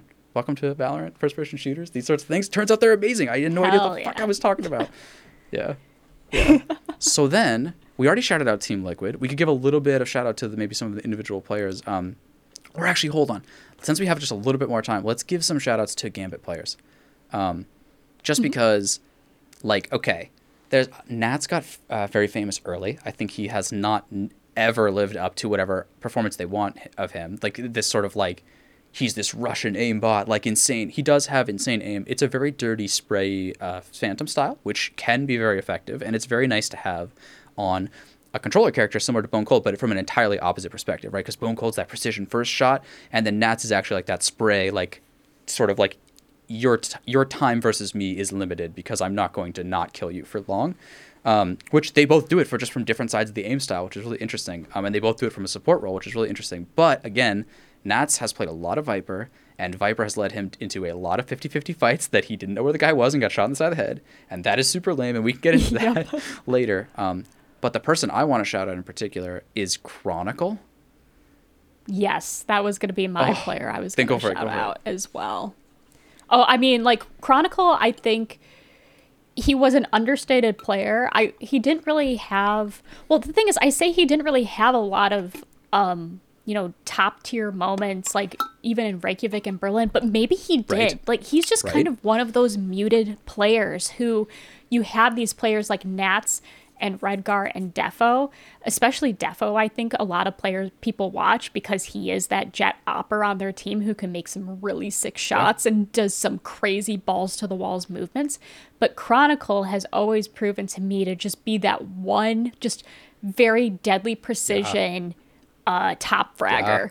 Yeah. Um, he shows it a lot in his breeze play, I think, where he is just the guy who is just one tapping you across the map with a vandal like, oh. because he's got that aim yeah. and he's flicking head to head to head to head and he's just got this very precise precision shooting style. It reminds me a lot of Scream's shooting mm. style at times mm. as well. Um, but you know, he's like the most muted 4K player exactly. I'll see ever. exactly. Like, where it's just like people like, wow, this is 50-50. Which team's gonna come out? Oh, and Chronicle gets a 4K, and you're just like, oh, yeah, like what, what happened, dude? like how how did the this KRÜ game? It was KRÜ, right? Them and fucking bind that insane fucking like overtime yes. nightmare thing. Chronicle was like, I'm not quiet today, bitches. Like he went crazy like if you want to see Chronicle, you're like, I wonder if that player is any good. Watch that game. It's one of the most recent tournament champions. It's Gambit versus KRÜ, and it's I think the last map or whatever. It was mind shattering. This guy was. I mean, am I wrong? I mean, dude. No, I mean we're talking about like he's t- killing two people in front of him, doing a complete 180 and killing two more, sort of thing. Like it's insane, like the precision that this guy has. It's really fun, but like I said, he's just very muted. Yeah. Like for whatever reason, I think. It, it'll be interesting to see if maybe he gets some more fanfare this time around because of his champion's performance. yeah, Um, I think he will. But I mean, up until that point, it was always kind of you know Nats being in the question, Defo being in the question. Oh, Redgar, here's the he's the IGL, sheydos he's the anchor of the team. Like. no, seriously, like, like that's like the narrative around Gambit, and Chronicle's just sitting there like, how many more, like, how much more impact do I need to have before you say something about me? Right, exactly. Yeah. And so yeah, he's definitely my player to great- watch great uh, on that team. Great choice. Sure. Yeah. Okay, so let's leave them and let's let's go to Team Liquid. Eye. We've we've talked about them a little bit. We can Mm-hmm. just give a little bits of shout out here as we as we move past them. But I, like I said, Yeah, I mean, Scream and Nivera show. yeah, exactly. so cruel, Well- bro. well, so cruel. it, it's so cr- so cruel but actually like team liquid did sh- have an outstanding performance uh, in champions you know despite the fact that they got knocked out because of an interregional map out, matchup against Acend.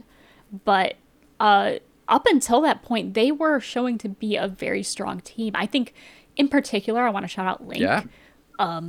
just as a site holder as well as a site taker like i really liked his breach play um, throughout the champions um, matchup i don't know if breach is meta still Who knows, he bro? might be but like but I, I've always liked his play style. I think he's a very solid anchor for that team. He reminds me a lot of like the role that starxo plays in Acend, where it's just kind of like he's just that flex player who's always there and will eventually clutch around like here and there, but just very quietly. Yeah. Now and Yeah, again. and they've put him on a Um, lot of characters that have muted his like fragging potential, and specifically roles, which is something people talk about a lot in Counter Strike. And they don't mean roles like controller and duelist. They mean um, rather the positions you play and and the outcomes you can possibly have. Look at this guy. He's playing, you know, Judge Astra in like Bind, you know, in Hookah or something, right? Like you're that's not normal. I'm not saying it's not strong, but it's not normal. And pro teams are going to do the best they can to like get you out of there. And so like the difference between him doing that, where you're like, yeah, he's a solid role player, and him like playing like Cypher on Breeze or whatever, and he's just like one shotting people like across the whole map and just doing it over and over and over again. Like it's it's interesting. They're trying to figure out where he goes, and he's just secretly like a really strong player. So there are a lot of roles in this game that can kind of mute you um, as a player, and I think he has been muted a lot at times. But but yeah, that's why he's the player to look for because like he has untapped potential. I think right there um, in an already strong team. Exactly. Yeah. Yeah. It'll be interesting to see how well Team Liquid does. Because, yeah, they're keeping their entire roster as well. I hope it's good, despite all these interregional matchups. We'll have to Yeah. see um, how that shapes up. So then Fnatic, eh? So Fnatic though, this is an interesting one because these guys they're interesting for so many different reasons. One, of course, is Boaster, right? Their in-game leader, but also like the mo- the perfect name for his personality, right? Um, it's it, not in the sense that like he is necessarily like mean or aggro like some of the NA part people are, like Vanity, for example, who's kind of like the NA Yeah, Boaster, no. but he's just a Even though they're best I know friends. exactly. I'm like, wow. Boaster and Vanity I know. It's like, how can you be friends with such a toxic guy? But he's probably not that toxic. But he just his persona's toxic as hell. I'll tell you that. But yeah, like it, it's just it's one of those things where he is trying to make a name for himself in the game, outside the game. And, you know, he's the guy who's I would say jockeying for a host position, an analyst position, something like that. Um, Oh, for right. Like, and that would just be joyous. Like, like. But the thing is, what he says to that right now, and we'll see how long it goes. Right now, he says, "No, I still have some play left in me before I do this. And fair play to him for that. Fnatic has continually gotten way further than they deserve. It feels like. It feels like. You're like, there's no way they can do it again. And they do over and over and over again. The question is when it stops. We'll see. Um, but I you gotta give them cred for for putting it together and getting it done. Um, they've made it really really far a bunch of times, and personally, I keep expecting it to fall off for them. Um, because I just look at some of these other teams and other rosters, and I, I just see so much incredibleness that they, that is going to be at the top end of the scene, and I'm like, can they do it? And I don't know, but they seem to be pretty strong. So I'm hoping that continues for them. Uh, that'd be awesome. They definitely are smart about the game and try to work together. And clearly, Boaster's doing a lot of work with them to try to work on uh, Counter Strike fundamentals, uh, which is great. And so I hope they mm-hmm. do well. I would say if you, it's almost like not. I wouldn't say this is a sleeper pick to look at, um, but I would say if you want a player to look on that team, look for Derke. Now, okay, that's like, oh, cool. Like I, I, I was about to make a, an actual sports reference, but I don't understand anything about actual sports, so it's going to be so embarrassing. Just give something like, oh, geez, the person to look out for that team is Michael Jordan, or I don't know. But, like, you know, the thing is, like, that's kind of what it is for Derke because he's clearly, like, the star of the team. Um, but he is insanely good. Let's put it that way. He is insanely mm-hmm. good, and it is really enjoy, uh, enjoyable to watch, and he is a very, very strong player uh, with just, like, his output, his his, his strength in just putting people down is, is truly impressive. And you know, if you ever want a taste of that outside of the like professional scene, you can always watch Boaster and him stream together, where Bo's just like, just like he's doing all right. You know, he's playing character, he's talking to his stream. You know, he's like working on like his like strategy, or whatever. And then Derke is just putting people down, just like they're B. Yeah, they're B. Rotate.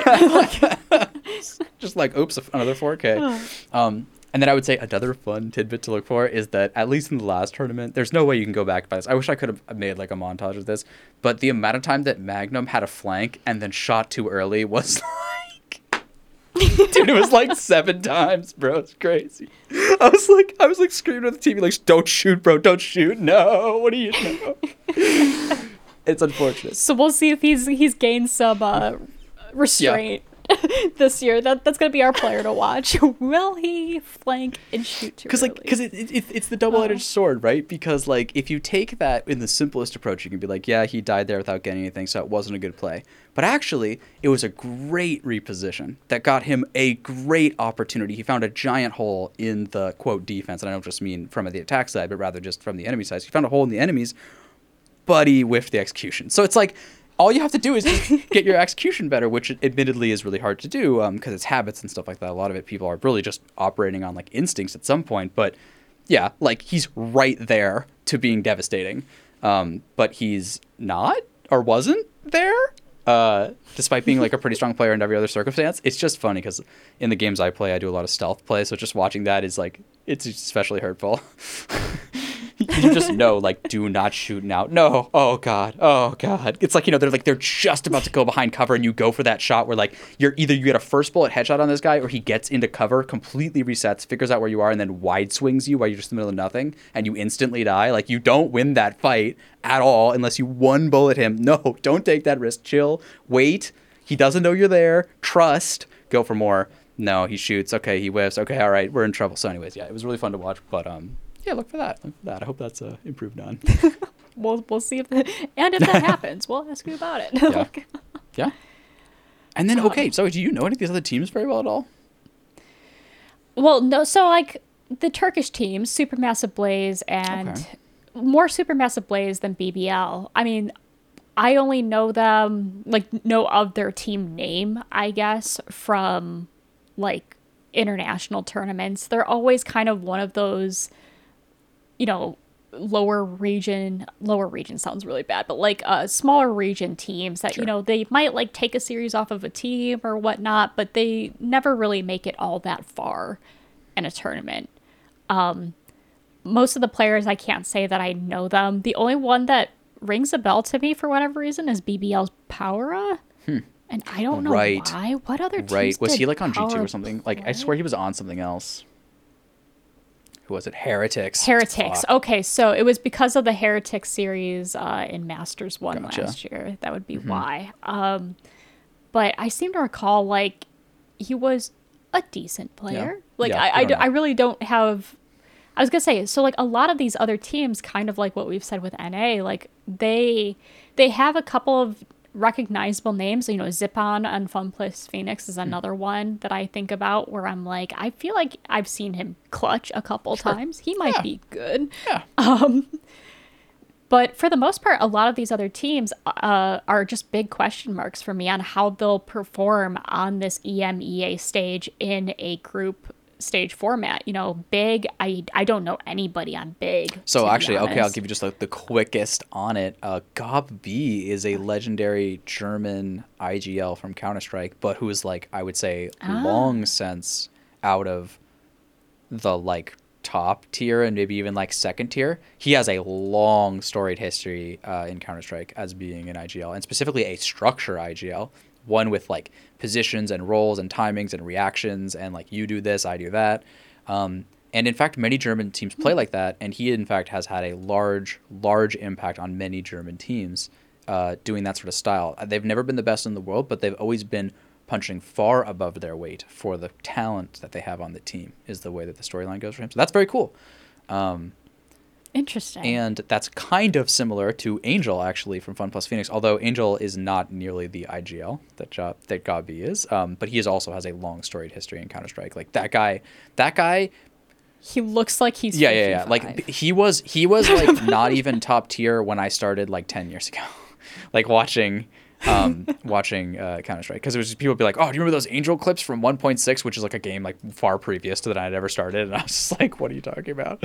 so like that's sort of I think both of these players sort of had their heydays before me, but are still here and can clearly still bring stuff to teams and are still seemingly punching above their weight. Um, uh, with the boomer tags on, you know what I mean? Like in the, like in their Yeah. character portraits Oh, and exactly. shit. So you know, respect.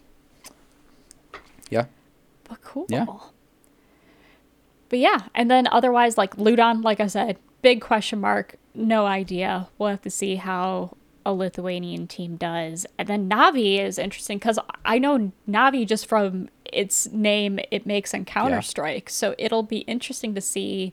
Um, like I believe I watched a couple Navi games versus Gambit in Valorant last Sure. year.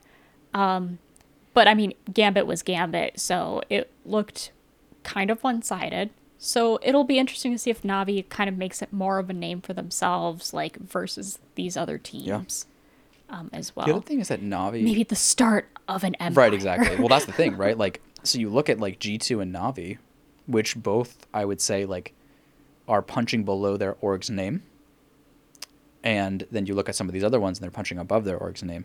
So it's just interesting to see how that's going to shake out. Like Navi, at least in Counter, like you were saying, like it's just literally like they're, I guess I would say they're the gambit of that game, which is like, man, these guys are good from this region. But, um, yeah, like they they have s1mple, the best player in the world, but they also just like have always had a, a I'm not sure if it's quite always a contender team, but like man, they're in the top ten like forever. Like they're just no matter what the roster is, no matter whether they have Guardian, one of the most famous operas of all time, or whether they they don't, like they just had incredibly memorable teams with incredibly amazing uh, tenure, but also performances and you know tournament wins and stuff. And so name alone, in a really odd way, transfers over this game. Even though I have no idea who any of these players are, I just sit there and think, you know, Navi will probably do well. I don't know. Maybe they like they share a coach over there, or like I think they have like a, I think they have a uh, youth team or something like that uh, over in Counter Strike. So maybe they get a couple players from that or whatever. So you just think with a name like Navi, don't sleep on them. That's what I would say. Is don't sleep on them forever. Like maybe they Right. switch some players, or maybe they don't, or maybe this team's great. But yeah, yeah, Exactly. okay. But yeah, with that said and done, we're going into our first week of Valorant Pro play. It's exciting. Um, so, in terms of games that we're going to watch this weekend, we've got our NA games, which I have highlighted here to McCoy, you. which you, the listener, cannot see. Appreciate it though. Um, But I guess so. We have um, C9 versus 100T, uh, Viking, or no, V1 versus, uh, oh God, Knights. Knights PK? V1 Holy versus crap. Knights. Yeah, I know. What? PK, it's it's Get stupid. out of here. Um, Sentinels versus NRG, Guard versus Luminosity, Envy versus Rise, Xset versus EG. So, which game are you looking forward to watch for NA this weekend? Yeah, so What? C9 versus 100 Thieves, 100%. And I actually think C9 stands a really good chance to beat 100 Thieves here and come out looking strong. Because they haven't made mm-hmm. any changes. 100 Thieves made a Yeah. bunch of changes. The 100 Thieves was already both strong and weak at the same time before all of this. I think that they will be strong, hopefully. I really hope for them that they will be strong going forward. But C9 is already a put together team. They had to change nothing, they only had to improve.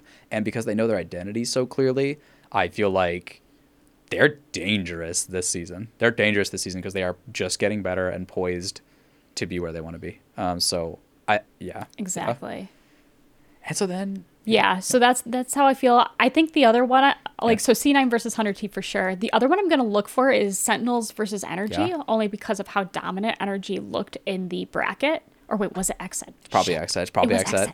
Oh no, but unfortunate. But anyway, I I I would be interested though to see Sentinels first game, especially after the long break that they've had. I'm interested to see what their um you know what their outlook will look like but also this is important for NRG because if they want to establish themselves as being you know taken seriously within this region from from the open qualifier then this is certainly the proving ground. For them to you know make a name for Sentinels themselves. are beatable. The question exciting. is are they beatable in NA? That's a very good question because these NA teams have not we're not the ones to cause the cracks in Sentinels. Let's put it that way. NA teams is where they're comfortable. so you'd like to think they just come out here and just start swinging again. So we'll see. We'll definitely see. It's a tall order for NRG, mm-hmm. but hey, man, this is what you're here to do. This would be a big win for them. And I think for that same reason, you could look at Envy versus Rise. I think we'll have to at some point be economical with our time. Um, but you know, Envy is the same thing, like right, like we talked about how Sentinels and Envy have this storyline that's still yet to be written, really. Um, and it's a giant question mark between like, are they on the upswing or are they on the downswing? Like that's how big the narrative swings for both these guys. So great people to watch for opening games. Whereas Cloud9 is clearly an upward trajectory, a little different. Exactly. Mm-hmm. Yeah. So that's NA, and then EU. Uh, or EMEA. I'm gonna have to stop whatever. Call, stop call it EU. EU. Fuck them. I say like it's EU. It's reasonable. But anyway, EMEA starts out with a banger, yeah. which I'm excited about, which is Gambit versus Team mm-hmm. Liquid. I am very excited to see that only because both of those teams showed up big in champions. Um, and I mean, it's just it's the first match of the entire season. You know, I feel like it's going to be a banger no matter what. Hell I've yeah. seen the players on Twitter; they're super yeah. hyped for this series. They're super motivated. I'm really excited to see what they'll pull out Hell for yeah. that. And and Team Liquid like is such a strong team, but again, it's regional and everything, and just it's just all put together. Uh, you know, sorry, Team Liquid, your counter is literally the league structure that just got put into place for this game, so you're in trouble. Um, but at the same time, you're a very strong player, so like let's see it. And they have been able to make it out of their you know region a bunch of times to get to these world tournaments, and so you know what, like this is awesome. Let's see them. They've had a lot of time to practice. Exactly. Strong players. Um, but Gambit's a fucking nightmare. And I don't think I can get bet against Gambit ever. Maybe okay, maybe if they do some Moscow Five shit and they start to like kind of choke in the in the group stages, not the group stages, the, the the rather league format, not choke even, but just actually just not try as hard because they're tournament players. You know what I mean? This is the first time we're getting into a league right. format, and you could see all sorts of different results from all sorts of different teams because some people believe that you shouldn't actually peak as a team until the end of the split. But you see, like a split is something that you have to succeed in enough throughout, or else you don't get to just peak at the end um, if you don't get far enough. So it's just an interesting thing about how can you keep your level up, but also turn it to the next level. You know what I mean? Not be scoutable and have stuff to show when the big tournament comes around. So it's a different format for everyone.